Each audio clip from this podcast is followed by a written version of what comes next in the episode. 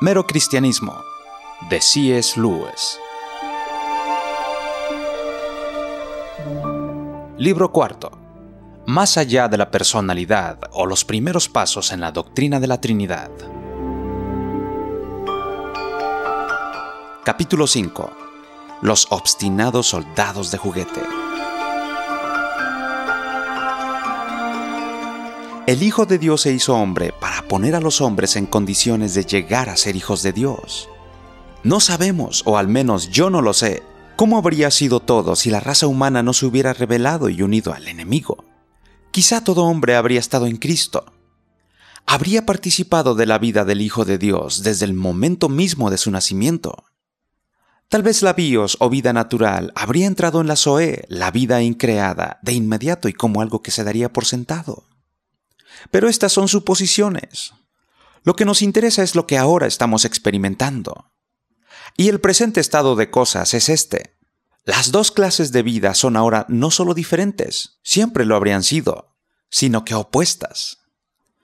La vida natural de cada uno de nosotros es algo egocéntrica y desea ser consentida y admirada para tomar ventaja de otras vidas para explotar todo el universo. Y en especial desea que se la deje tranquila, que se le deje aparte de cualquiera cosa que sea mejor, más fuerte, más elevada, de cualquiera cosa que la haga sentir inferior.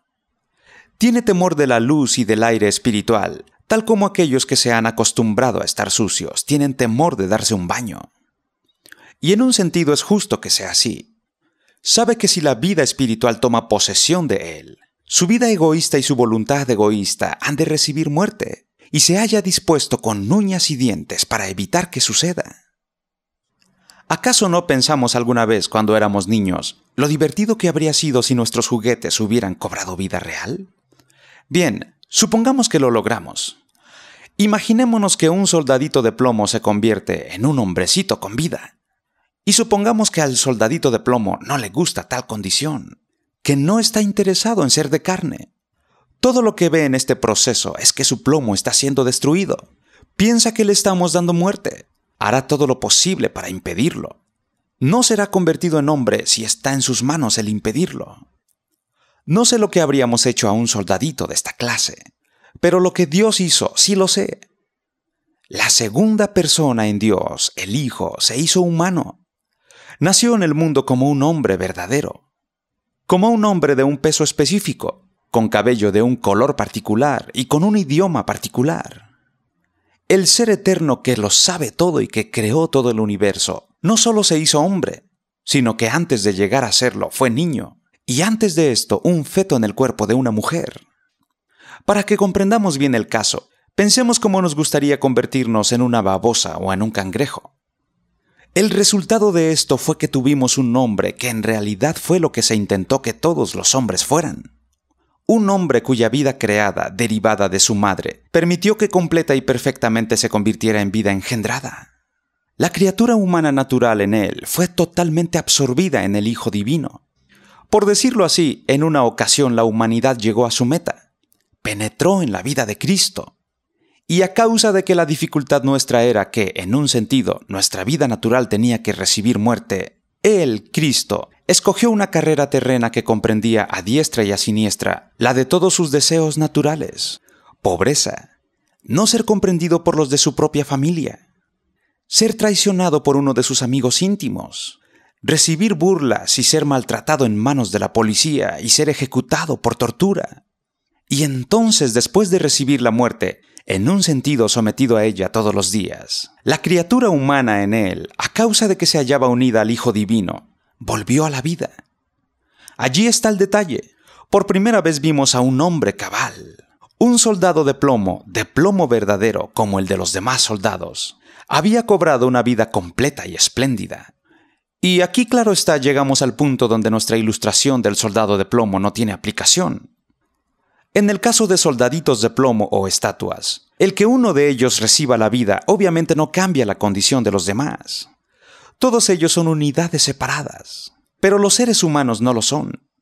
Nos parece que sí lo son porque los vemos actuando por separado. Esto porque estamos hechos para ver solo el momento presente. Si pudiéramos ver el pasado, todo nos parecería diferente. Porque hubo un tiempo cuando todo hombre era parte de su madre y todavía antes parte también de su padre, y cuando era parte de sus abuelos. Si pudiéramos ver a la humanidad esparcida en el tiempo tal como Dios la ve, no nos parecería una sola y única cosa en desarrollo a la manera de un árbol muy complicado. Cada individuo se vería conectado con los demás. Y no solo esto, los individuos no se hallan separados de Dios más de lo que lo están los unos de los otros. Todo hombre, mujer y niño en la redondez del mundo sienten y respiran en este momento solo porque Dios, por decirlo así, los mantiene en la marcha. Por consiguiente, cuando Cristo se hizo hombre, no es en realidad como si pudiéramos convertirnos en soldaditos de plomo. Es como si algo que siempre afectó a toda la humanidad empezara en un punto dado a afectar toda la masa humana en una forma nueva. De tal punto en adelante el efecto se esparce a través de toda la humanidad.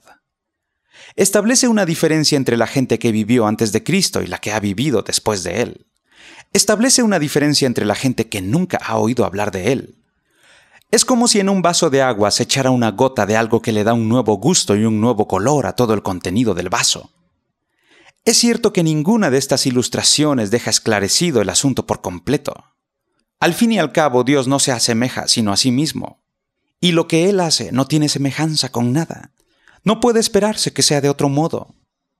¿Cuál es entonces la diferencia que se establece para la raza humana? Solo esta que los detalles de llegar a ser un hijo de Dios, de ser convertido de una cosa creada a una cosa engendrada, o el pasar de la vida biológica temporal a la vida espiritual eterna, ya fueron ejecutados a nuestro favor. En principio la humanidad ya se halla salvo. Como individuos tenemos que apropiarnos de tal salvación. La obra más dificultosa, la que no pudimos hacer en lo más mínimo, ya ha sido hecha a nuestro favor. No tenemos que tratar de acceder por nuestros propios esfuerzos a lo alto de la vida espiritual. Esta vida ya ha descendido hasta la raza humana. Si permanecemos abiertos a aquel hombre en quien la vida estuvo presente en toda su plenitud, y quien a pesar de ser Dios también fue verdadero hombre, Él hará esto en nosotros y a favor nuestro. Recordemos lo que dije en cuanto a una saludable infección. Uno de nuestra propia raza tiene esta vida. Si nos acercamos a Él, con Él nos contagiaremos. Claro que esto se puede expresar en multitud de formas diversas. Podemos decir que Cristo murió por nuestros pecados. Podemos decir que el Padre nos ha perdonado porque Cristo ha hecho por nosotros lo que nosotros debíamos haber hecho. Podemos decir que somos lavados en la sangre del Cordero. Podemos decir que Cristo ha derrotado a la muerte. Todo esto es verdad. Si algo no te atrae mucho, descártalo y acepta la fórmula que más se acomode a tu forma de pensar y sentir. Y cualquiera sea tu elección, no te pongas a discutir con otros que quizá tengan una fórmula diferente.